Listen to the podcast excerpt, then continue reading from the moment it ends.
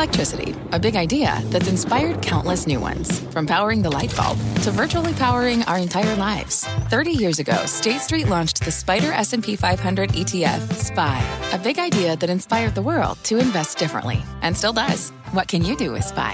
Before investing, consider the fund's investment objectives, risks, charges, and expenses. Visit ssga.com for a prospectus containing this and other information. Read it carefully before investing. SPY is subject to risks similar to those of stocks. All ETFs are subject to risk, including possible loss of principal. Alps Distributors Inc. Distributor.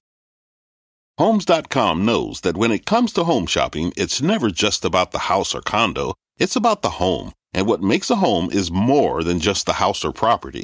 It's the location and neighborhood. If you have kids, it's also schools, nearby parks, and transportation options. That's why Homes.com goes above and beyond to bring home shoppers the in depth information they need to find the right home. And when I say in depth, I'm talking deep. Each listing features comprehensive information about the neighborhood, complete with a video guide. They also have details about local schools with test scores, state rankings, and student to teacher ratio. They even have an agent directory with the sales history of each agent. So when it comes to finding a home, not just a house, this is everything you need to know, all in one place. Homes.com. We've done your homework. My mission is simple to make you money. I'm here to level the playing field for all investors. There's always a bull market somewhere, and I promise to help you find it. Mad Money starts now. Hey, I'm Cramer. Welcome to Mad Money. Welcome to Cramerica. Other people want to make friends. I'm just trying to make you some money. My job is not just to entertain, but to educate and teach. So call me at 1 800 743 CNBC or tweet me at Jim Cramer. Today we got a bit of a reprieve from the indiscriminate selling that we've Sell, been sell, seeing. sell. And you know what? The averages sold off harder earlier in the session, but then they did a little rebound. Dow ultimately closing down just 107 points. S&P losing 0.75%. Nasdaq tumbling 1.14%. But that was that was not as bad as it once was.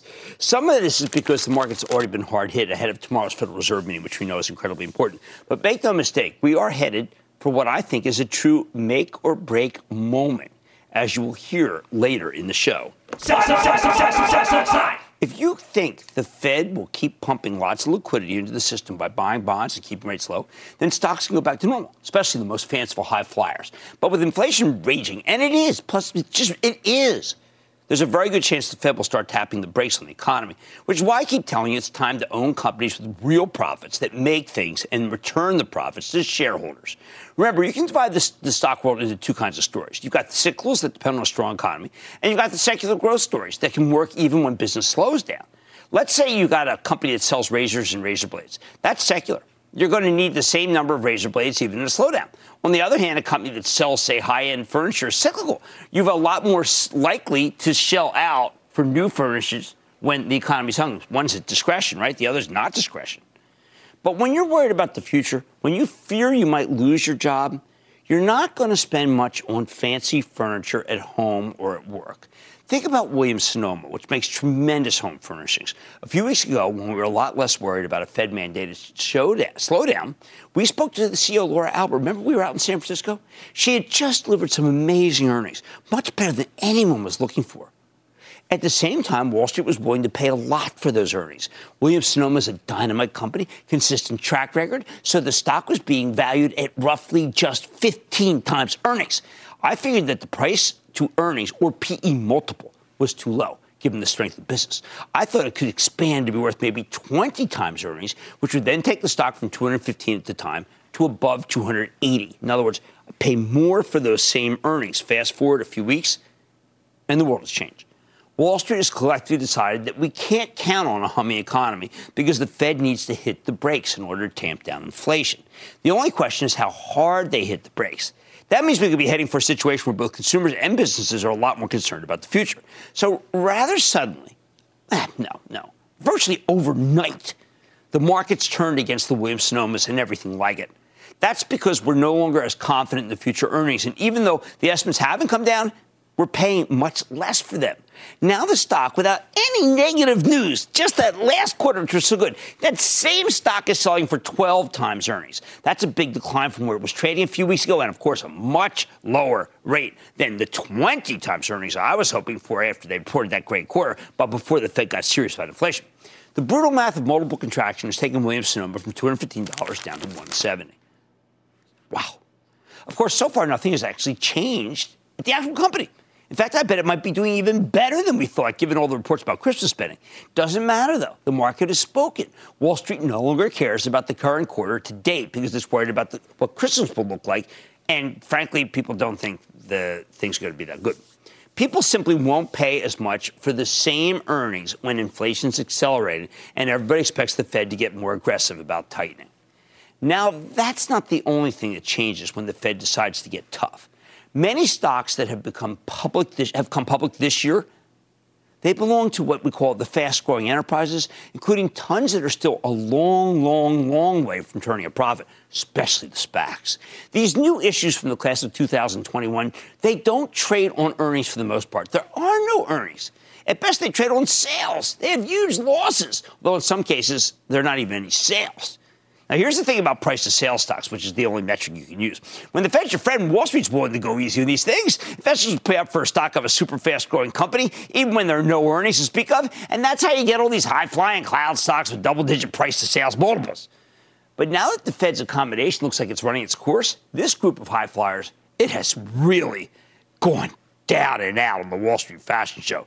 The market is no longer willing to be patient with hard to understand tech stocks that have no earnings and never return any capital to shareholders via buybacks or dividends. Market's done with those. Stocks that would go up on spectacular sales numbers four weeks ago now get pummeled for delivering those exact same numbers. Suddenly, the group is being judged by different standards. The result? It's chaos out there. The price of sales multiples, uh, as opposed to the price of earnings multiples, keep plummeting because money managers don't want to try to even figure out a valuation for these enterprises in this kind of environment. They don't want to bother with them, so they just sell them. And it's not just tech. JP Morgan just published a piece called Starbucks versus, uh, versus Dutch Bros. That's BROS. With Dutch Bros being the ultra fast growing Oregon based coffee chain, and of course we know Starbucks. Right now it looks like Starbucks can earn $4 per share in 2023.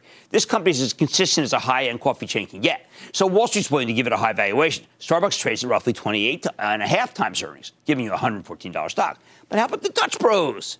As much as I like their high octane annihilator coffee, you can't judge it by the same yardstick as Starbucks. It's barely making any money. Hard to value. But wait a second. Is it going to make more money in the out years? Well, it looks like Dutch Bros won't earn more than a dollar per share until 2025. Now, three months ago, the market was fine with paying up for that kind of speculative growth story. But now that money managers are pulling their horns, nobody wants to take a chance on something like this. So, okay, so now get this. This is how you know how crazy things are. What is the justification for liking Dutch Bros currently at the $49 share price? All right, according to the analyst at JP Morgan, you can justify it based on 2037 numbers. 2037. 2037 numbers. When there should be five times as many stores in real profitability. 2037. In fact, when the analyst goes on that uh, goes out that far, they're willing to bust a $59 price target up 10 bucks from here. I only have to hold it until 2020, 2037. Hey, let's just take down some annihilators and stay up till then. In boom times, Wall Street gobbles up that kind of optimistic analysis. But when we're worried about a Fed mandated slowdown and nobody's willing to pay up the phantom possible earnings more than a decade down the road, well, good luck.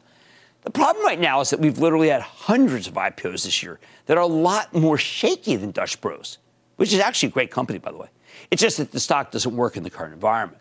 There are plenty of other newly minted stocks where you can't tell what they do other than that they lose money. We should have lose money analysts on Wall Street, just people at each firm that says, I'm the lose money analyst because this is the right time for that. Think about it like this. Right now, Wall Street won't even give the fantastic Williams Sonoma the benefit of the doubt. And that's a well run, profitable company that's in a straightforward line of business. So just imagine how money managers will treat more conceptual stocks Upstart, Datadog, JFrog. It's not good.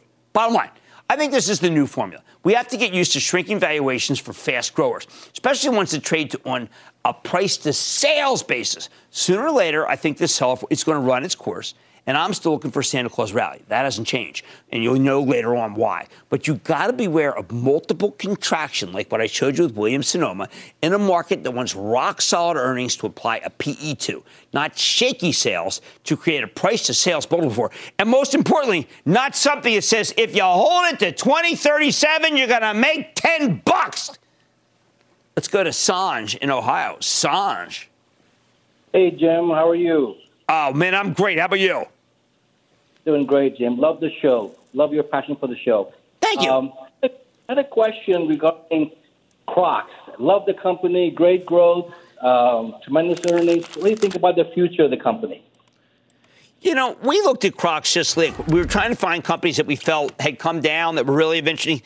And you know, um, the group that I we our, our Ben Stoto, me, the gang, we couldn't get our arms around why Crocs is still this high. We're going to hold off on it. Uh, and I think that part of it is, is that we don't wear them, so maybe we are kind of uh, prejudiced. But we think the stock's too high versus the cohort. Let's go to Arthur in Texas. Arthur. Hello, Jim. Arthur. I'm gonna I'm gonna cut right to the chase here. So Okay, good thing. it, uh, I uh, have been looking at artificial intelligence and robotics, Mm-hmm. and I had my eye on C3, but wow, in the last 30 days, it's gone down like 70 percent. So I'm I'm trying to find out if C3 AI is. Well, I got to tell you, you are not alone. There are lots of people who thought that this was the answer, in part because Tom Siebel is such a great guy, and he is the CEO and chairman. But if you want AI, I am not going to tell. Hey, by the way, people are saying buy uh, Apple for AI, buy Nvidia for AI, and let's not outthink this. Kathleen in New York, Kathleen. Ah, Happy New Year, Jim, to you and all your loved ones. And thank you for 20 years of a great learning experience for me. Thank you, thank you. I've been, I've kind of, I've become. Someone called me a fixture today. I said, like, well, like that's like, you know, why don't you turn the light on? I don't want to be a fixture. I mean, I, Oh, I want to be a living, breathing thing. Oh, Oh, he's a one of the fixture. Best. Yeah, look at this. Like, look at all these fixtures we got up here. All right, go ahead. Oh. Well, okay, so here's the question. So, with the interest rates and inflation rising, next generation stock Affirm. When a new pro- uh, target price is put out on a stock, what is the implied term? Is it next month, next quarter, a year? What are we to think about a That- new that target is such a great question. You know what? And Kathleen, I got to tell you, I try to think that they'll be there in six months. That's the thing I use. Affirm, by the way, there was some negative chatter today that BNPL is being changed to BN uh, NP, buy now, never pay. Or buy now, pay never, whichever you want to do, whichever makes it suit you. But there's been the long knives are out for buy now, pay later because we have seen a, a big spike in losses at some firms. Not a firm, though. All right, I think the sell-off is going to run its course. You know, I think it's going to be a Santa rally, definitely. But beware of multiple contraction. I needed this whole thing was about how I, I'm teaching about how somebody will pay something, pay a stock up here for the exact same earnings that they'll sell a stock down here. And that's what's happening. Well, man, money tonight. Wall Street was buzzing about this recent IPO earlier this year, but now the stock has fallen from its highs. So uh, I've got to ask you, with the stock cut in half, is it time to make a new connection with Bumble? Let's check in with the CEO. Then it's been a volatile couple of weeks for tech. But should investors expect a rebound in the end of the year in some of the big tech names? We're going to go off the charts to find out. We'll make it real clinical. And Bausch Health has plans to split up its business into three companies. So is this healthy breakup uh, something that Wall Street is ready to welcome? Or more importantly, why do they hate it so much? Well, I got the company's top brands. Let's find out. And stay with Cramer.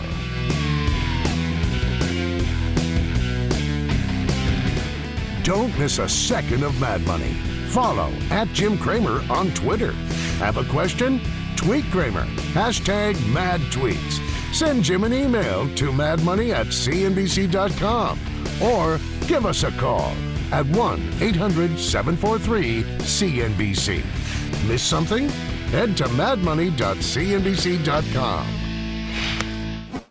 Fact. Running a business is not getting easier on your wallet. With higher expenses on materials, employees, distribution, and borrowing, everything costs more.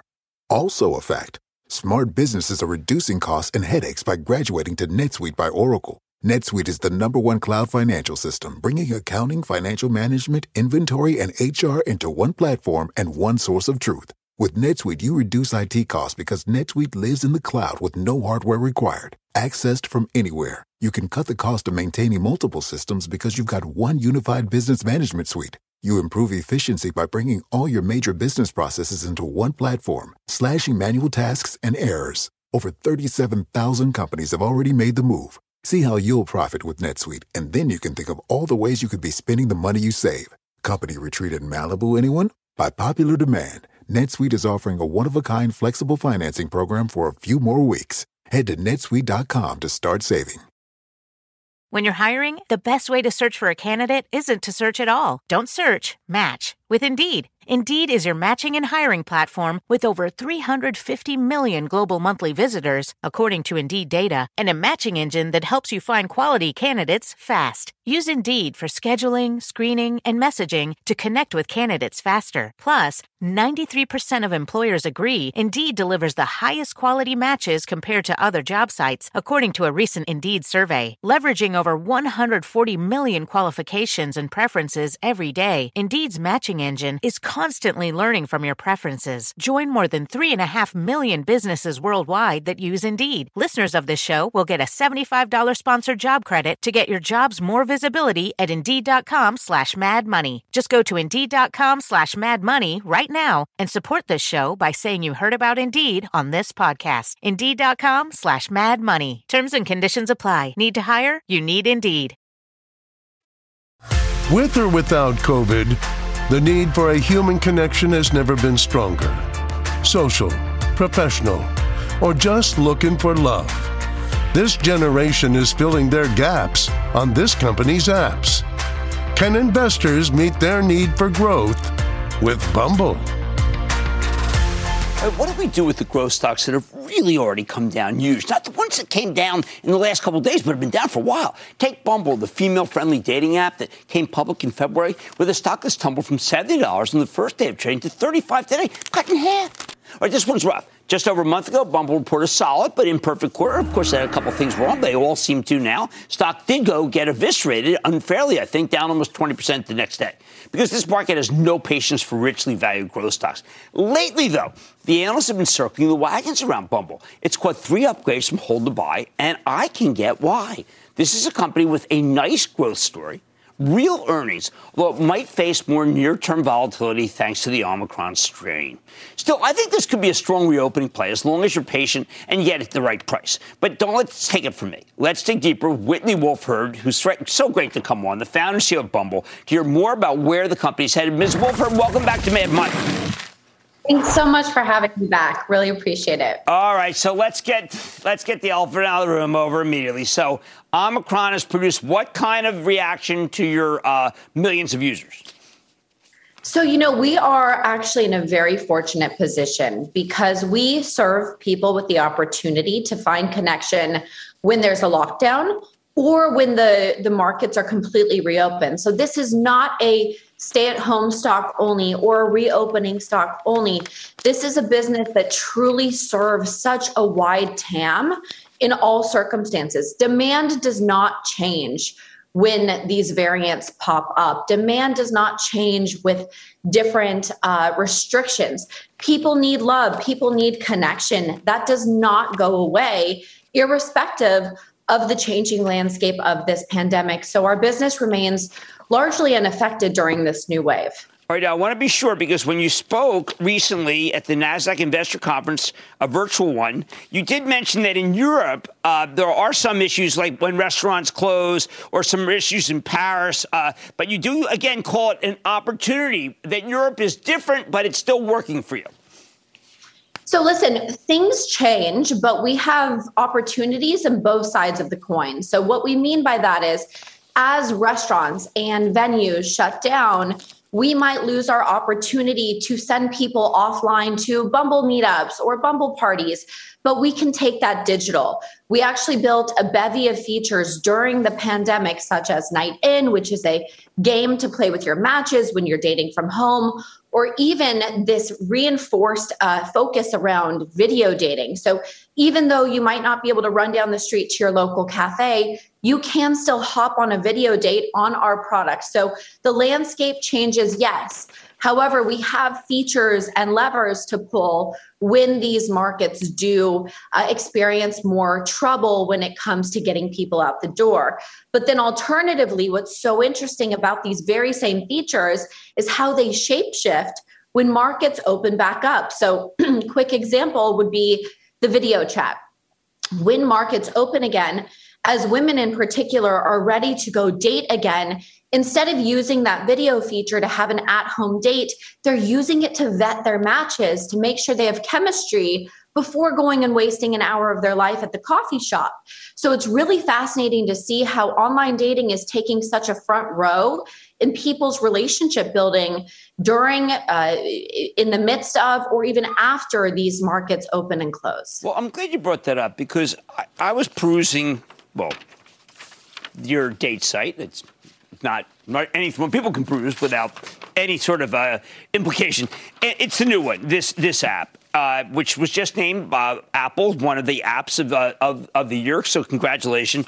I thought two things stood out for me. One, you were able to pick out, be, detect behavior that violates community guidelines. Made me think I wish Facebook would call you. That would be very valuable. And then the other thing is the artificial intelligence to be able to make it so that you know what's the right foot, you know, digital foot to put forward. These are amazing innovations that I think can spur the daily average user growth that Wall Street wants.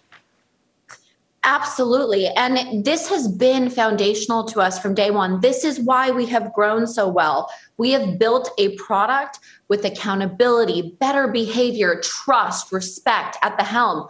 We agree that the internet can be a dangerous place, right? And so we want to do everything we can to make safety foundational. And so when we put people together, we really lean into AI and and machine learning to make sure that if you get an inappropriate photo, we blur it and we tell you about it so you do not open it so that you can have a safer, better experience. And everything we do is all through the lens of making sure that you have a more accountable, a safer, a better experience. And then we use machine learning to serve you the best people that you want to see, to really read and listen to what your interests are, to what you're looking for, and to use our tools to serve these incredible people to you so that you get the most out of this experience in a really safe and empowering way. Uh, one last thing, because I know uh, this is very important in our family, and I think I didn't understand that. I got schooled in this. Uh, you talk about the importance to be able to change uh, pronouns. You can now see a person's bio, including pronouns. This is an issue that someone older like I am did not understand. Fortunately, I have kids who explain it to me, but this is very important for people, isn't it? This is very important, and inclusivity is a pillar of ours. So, what you'll see from us in 2022 is an even deeper uh, level of investment into even more inclusive and rewarding products, features, and experiences for all of our members. Well, look, I think the stock is too low. I, I did like it higher, so you can take it with a grain of salt. But the stock has come down all the way. But a new app, a lot of exciting things. I really want to thank Whitney Wolfe Herd, founder and CEO of Bumble, for coming on Mad Money. It's always great to see you. Thank you. Thank you so much. Long term, this is the long game. It's I like great- that. I like that, guys. Look, this is the vast majority of women that you speak to are going to say great things about this. Wall Street is not run by women, unfortunately. If it did, the stock would be higher. But if men were to open their eyes and look at the things that they're doing, I think they'd own the stock too. Mad Money's back in.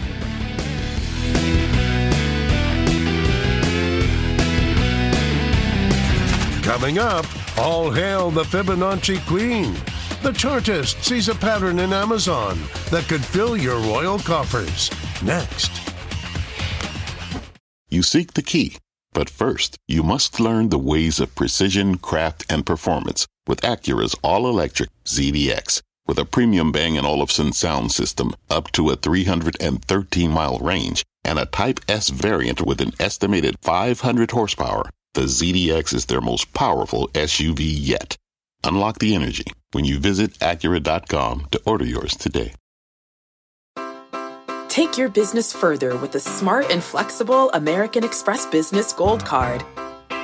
You can earn four times points on your top two eligible spending categories every month, like transit, U.S. restaurants, and gas stations. That's the powerful backing of American Express. Four times points on up to $150,000 in purchases per year. Terms apply. Learn more at americanexpress.com slash business gold card.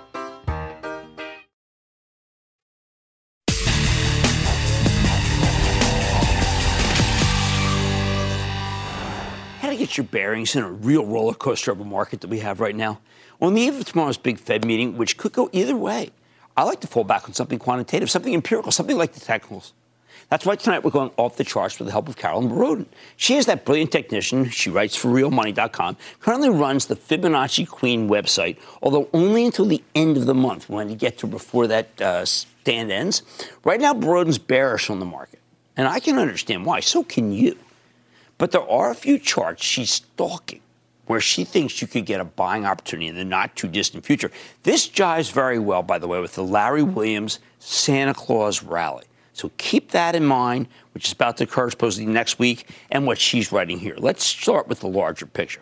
Check out the weekly chart of the NASDAQ 100, the 100 largest non financial stocks in the NASDAQ composite, meaning this is a very tech heavy index. Tech's been right in the center of the blast radius lately. I don't know if you've seen some of the stocks today. Holy cow. The Salesforces of the world, woo, one of, this is one of the hardest hit groups. Now, the black uh, candlesticks are where you're really looking at in terms of the chart.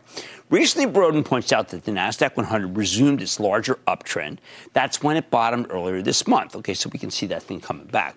On top of that, there's something else going on here. It's a concept that technicians call symmetry. That's where you look at past swings in a given security and then project the size of current or future swings in the same direction. You'd be surprised how often they're incredibly similar. Does it make sense that the market would behave this way? Well, not if you're a statistician, but lots of patterns in the stock market make no sense when you try to analyze them logically.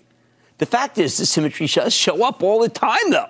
Now, Boroden points out that two of her prior symmetry projections for the NASDAQ 100 came at the 15,417 to 15,552 area. That's the level where she expects this index to change directions. Sure enough, when the NDX was getting beaten down earlier this month, it bottomed at 15,553. Since then, we've already had a pretty healthy rebound off the low, although a decent chunk of that's now been repealed this week. That said, we're still nearly 400 points above the level where this thing bottomed last, less than two weeks ago, so got a little bit of room from where we you know, were able to rally from. In Boroden's view, as long as the floor of the support holds, she thinks the NASDAQ 100 can only resume its long term rally. And if we get back into bull mode, then she wouldn't be surprised if this thing could only take us all the way back to all the way up to 17,000, 17,500. These are levels that you would never think could happen if the Fed tightens, correct? These are the targets she comes up with by measuring past swings and then running them through the prism of Fibonacci numbers, an important series of ratios discovered by the medieval godfather of mathematics, Leonardo Fibonacci. Yet another weird pattern that shows up all the time in the stock market. However, Boroden's not ready to endorse buying the NASDAQ 100 yet. Remember, she's in bear mode. She's willing to recommend this index as long as the floor support holds, but first that floor needs to be tested. And that's why she's waiting for a pullback to the 15,400 15400 to 15500 area. Then if that holds, she's willing to get more positive. So we've got this would again keep in mind the Larry Williams bottom and this would be the same time. All right, now Next up, check out this daily chart of Amazon, which should have been flying. Everyone thought this would be the right time to own it, right? This is another one that Boroden's watching, waiting for better buying opportunity. Doesn't have it yet. After Amazon's big decline earlier this month, she sees some hope for the stock, although, like the NASDAQ 100, still hasn't thrown a buy signal. However, Boroden points out that Amazon's had a prior swing down this May where it fell 426 right here. Okay, that's very similar in size to the decline in December. Um, you know, then you can see 423. Isn't it incredible? One's down 423 and one's down 426. That's the symmetry. Yet another example of classic symmetry. Now, after finding that low, a week and a half ago, now you're going back here, Amazon quickly tacked on more than $200, although it's pulled back since then. A lot of these things were of interest when they come in on Monday. They kind of gave up some of the charts that we were looking at, but we redid them. Not only was there price support on the chart, Boroden also noticed that there was a confluence of Fibonacci timing cycles, and that's these right here. The same kind of analysis she uses for price, except applied to the x axis of the chart time. She had a bunch of these timing cycles coming due between December 1st, December 3rd. Whenever she gets a cluster of these things, it's often a sign that the stock is about to change course, which is exactly what happened to Amazon. That's why Boroden considers it a pivotal low. Pivotal low right here. Just like with the NASDAQ 100, she's been waiting for that low to be tested. And thanks to the recent pullback, we're very close to that level. However, just retesting the low is not enough. Boroden wants to see Amazon do something else before she's willing to go bullish. She's looking for a buy trigger, and her favorite buy trigger involves a particular moving average crossover. She likes to watch the 30 minute chart. That's a chart where each tick represents 30 minutes of trading, and then waits for the eight period exponential moving average to cross over the 34 period exponential moving average. That's how she knows that the momentum has turned positive. Until she sees that crossover, she can't give Amazon a full throated endorsement. Unfortunately, we're not there yet. But her Fibonacci timing cycle suggests that the stock could potentially bottom sometime in the next couple days. Possibly it already did earlier today. Now, once again, in keeping with the Santa Claus rally. That's the point I'm doing this for to tell you that there's there is some grounding in the charts. If the action turns positive and we do get our buy trigger, Boroden says Amazon could eventually make its way to just under 3,900. However, if the stock fails to hold its support, you know, this floor, meaning if it closes down more than a few points below where it's currently trading, then it does ruin the whole bull thesis. In fact, if Amazon pulls back a bit more from these levels, Boroden says you need to expect substantially more downside. I am not looking for that, just so you know. Charitable Trust has a substantial position in Amazon, not looking for that decline. All right, let's do one more. I want you to take a look at the weekly chart of the Russell 2000. That's the small cap index that's been obliterated lately. Specifically, this is iShares Russell 2000 ETF. I know a lot of people watch this and gets talked about a lot during the daytime. According to Boroden, this thing has a key floor of support at the 211 to 212 level. So you see, here's the support right below where it's currently trading. That floor has been holding. Plus, the recent decline has lasted three weeks, which is roughly the same duration as a couple of prior declines. Again, symmetry, symmetry, symmetry. In each of those cases, the Russell 2000 was able to resume its march higher there and then goes up, there and then goes up. Which she's thinking, maybe, right? As long as this index can hold above its floor support. Boroden thinks it can only make a run at 253. That would be a huge gain which would be very nice move and kind of just like what she thinks could happen to Amazon. She, again, though, she wants to wait for a buy trigger in the form of an exponential moving average crossover on the 30-minute chart. We obviously, we absolutely aren't there yet. Plus, if the Russell 2000 floor support breaks, well, you know, then we're in for some serious pain. You know, technicians think, okay, that's not right. You know, to me, goes down, we buy more because we've got quality names. This is different. Here's the bottom line. The charts is interpreted by Carolyn Boroden suggest that the tech-heavy NASDAQ 100, the small cap filled Russell 2000, and even Amazon are all approaching make or break moments. If they can hold above their recent lows, she thinks they can resume their long-term rallies. But if they take more punishment, then she thinks it'll get worse. It's a binary setup, but it still makes a lot of sense to me although I am less sanguine about most tech and most small cap companies that don't make stuff or do things or lose money. They are not where you should be, and we are tired of them.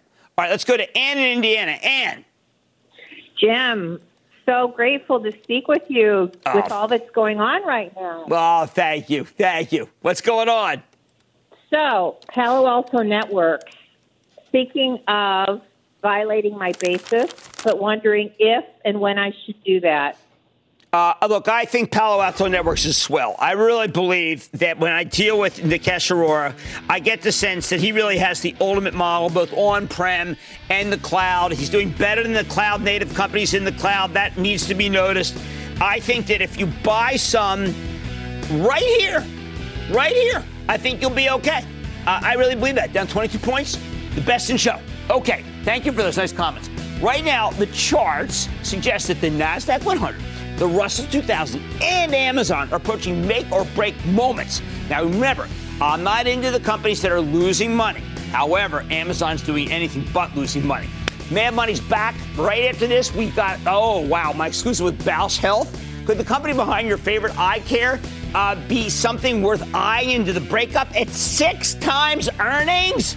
Then last night I had the opportunity to see Elon Musk speak at the Time Person of the Year event. I'm sharing what I learned from the visionary CEO, and he is a visionary. And all your calls rapid fire in tonight's edition of the lightning round. So stay with Cramer.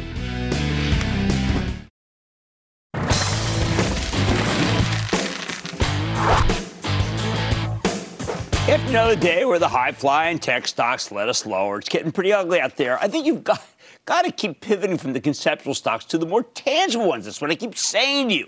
Companies that make real products with stocks that trade on real earnings. Which brings me to Bausch Health Companies. That's a drug company formerly known as Valeant, which, uh, with a stock that sells, I, frankly, this is unbelievable to me. This may be the lowest stock on a price earnings ratio in the entire stock market, less than six times earnings. More importantly, Bausch has a catalyst. It's breaking them into three separate businesses at some point in the first quarter of next year. Bausch and Lomb for eye care, Bausch Pharma for drugs, which is going to have another name once they get it on, and Solta Medical for medical aesthetics, which is really top of its field. I'm a big believer in the idea that companies can unlock value by splitting themselves up into more bite sized enterprises that can focus on what they do best. So let's check in with Joe Papa. He's the chairman and CEO and a frequent guest of, you know, of uh, Mad Money of Bausch Health Companies to get a better sense of the three way breakup. Joe, welcome back to Mad Money. Hi, Jim. It's great to be with you today. All right, so Joe, uh, you got to help me here. You got you have Solta. This thing is selling at 27% organic growth. You have a pharma business with some franchises that are unassailable, that no one competes. And Bausch is the single best name in eye care. Any one of these should be a premium multiple, and you trade at six times earnings. Joe, you got the floor. I don't get it. Well, Jim, I'm going to go back to your comments in May of 2016 when I joined, and you, you talked about some of the challenges I faced. You clearly said I had too much debt. I, you're absolutely correct, but, and that was like 30 plus billion dollars. You said I had multiple investigations. So over the past five years, what have I done? I've worked on reducing that debt. I brought the debt down by 10 billion dollars, but there, but there's still there's still something we need to do further. Number two, we've resolved the legacy legal issues that the company had. And number three, and most importantly, we returned the company to organic growth. So th- those are the things that we've done. And now we think by putting the business in a position that allows to separate into three great companies. That's what we think will really unlock the value. And the good news is we're right on the threshold today, and over the next 30 to 60 days to unlock these companies. We're really excited about it. All right, now, do we really know that it's going to be between now and, say, the end of January that we're going to start? Because I think a lot of people are saying, I'll, I'll wait till it happens. I think that's a mistake to try to wait. Yeah, it's, it's a fair comment, Jim. As you know, you've been around this market a long time. It's always market conditions permitting. But market conditions permitting, we're really excited. We've done all the technical activities that need to happen for the Solta IPO. We've done all the technical activities necessary for the Bausch IPO. Uh, obviously, you have to wait until the appropriate market conditions, but we're going to be ready to go. And we we talked about a Solta IPO. We've talked about the Bausch IPO. Uh, we're going to get started in January. Once again, market conditions permitting, we're excited about what the opportunity is to create a pure play eye health company with Bausch and Lomb, the Solta Medical Aesthetics business with a significant, as you said, it was 27% year to date growth. And of course, we still will have the, the Bausch Pharma remaining company that is going to be a diversified global pharmaceutical company. So we have three great companies in front of us. All right, because Solta's first in line. Let's just go over that. I mean, you've got a, a, a franchise uh, right now if you look at the other ones, if you look at AbbVie's, if you look at what uh, Brent Saunders has in his SPAC, you come back and you say, if you talk to any dermatologist, the stuff that is most in use, other than Botox, is all Solta stuff. Why is that not getting out? Why is it not getting out that Fraxel is a major anti-cancer and and skin saver? And it's and no one seems to know that you own it. So we, we're, we're getting the message out as we go through the process to get the IPO for Solta ready. We go through a number of discussions with analysts, with the test the waters, with investors. I think all of that is happening as we speak now. But you're right. We've got some great franchises in the Thermage, the Fraxel, Clear and Brilliant. The Solta business is one that we're very excited about being able to talk more about with investors as we go through an IPO process. I'm somewhat limited to what I can talk about other than historic, but the historic numbers are very strong. Uh, it's had a compounding annual growth rate over the past three, four years, somewhere in the 30 plus percent. The EBITDA has grown even faster. So we're really excited about being able to tell that story and especially uh, what we can do with the expansion of the geographic footprint. We're really strong in the U.S. with Solta. We're very strong in Asia with Solta, but we have a big opportunity in Latin America and Europe with Solta. So a very exciting opportunity for us, and look forward to telling more about that. Once again, market conditions permitting. All right, so one last question. Five years ago, we talked about the debt. You did cut it by 10. You know, I think there's still a little too much, but I'm getting that really from you because you say you still got to do more work on the debt side. Is there any particular part that people have to be concerned about that may have more debt, or the agencies have basically laid it out and you're going to make it so all three companies will not be hobbled by a bad balance sheet? Yeah. So I, to your comment, exactly correct. We've we've gotten it down by 10 billion. More to do, but once again, the proceeds from the IPO of the Solta business, the proceeds from an IPO from Bausch Lomb will enable us to pay down additional debt on Bausch Pharma.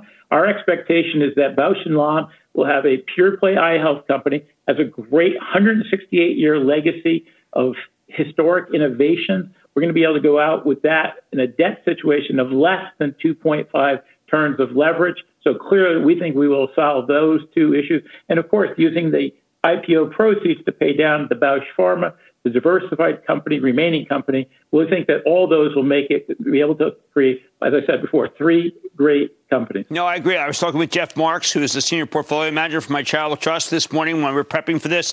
I said, look, we got to add this to the bullpen, Joe. I don't get it, but when I don't get it, that usually means it's too cheap. I got to buy it.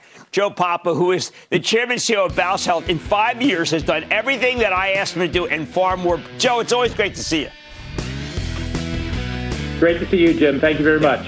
Everybody's worried about losing money in the market now. I'm still worried about making money in the market. This is how you make money in the market. Buy something that everybody hates that you know has great franchises. Mad Money's back after the break.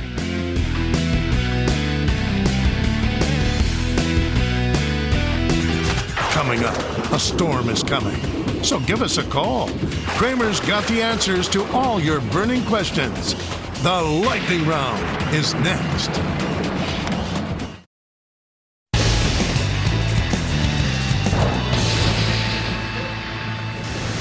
It is time. Start the lightning round.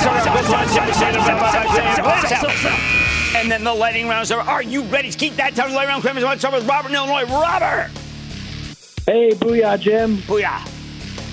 Uh, we know that quantum is the future of computing, but is it too early to get moving in this one? I've been getting whacked. Ticker I O N Q. Well, you got it. I mean, that's the problem. Everyone wants quantum computer. I went out there with NVIDIA looking for quantum computer. We own Honeywell Fraction Allura. Like, whoa, Charitable Trust. Now, here's the problem. There is no play on quantum computing right now. None, including that one. There's no play. There's just hype. We don't want hype.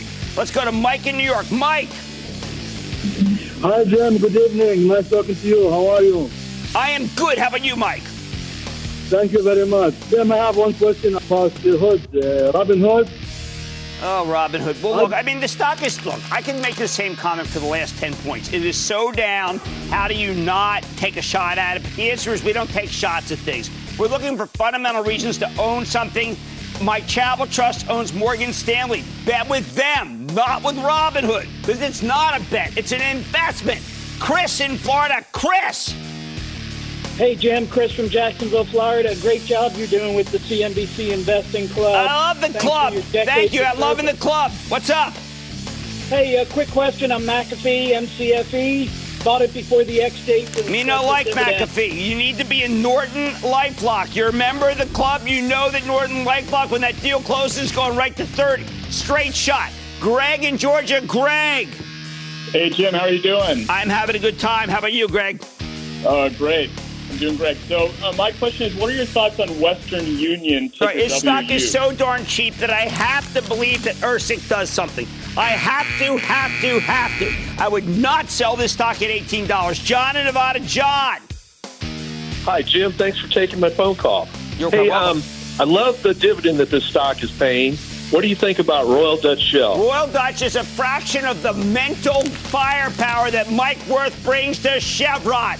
We've been buying Chevron for the club, for the Charitable Trust. Why? It's much better, much more disciplined than Shell, much better capital allocation, and still good yield. That's the one to buy. Barbara in Texas. Barbara. Hey, Jim, uh, investing club member here. Yes. So grateful for what you do for us. Thank you. Thank you very much.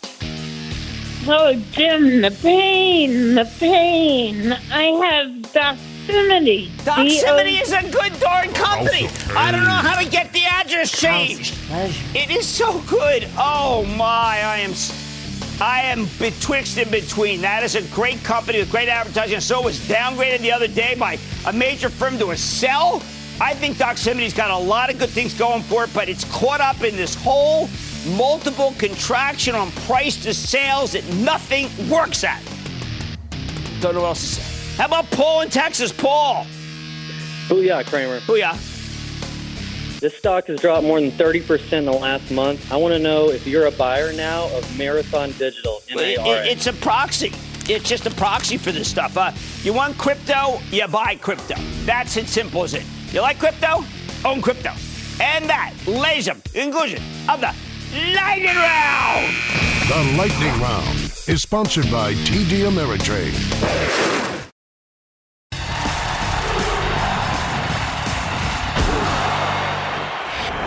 Went to watch Elon Musk win the Time Person of the Year award last night.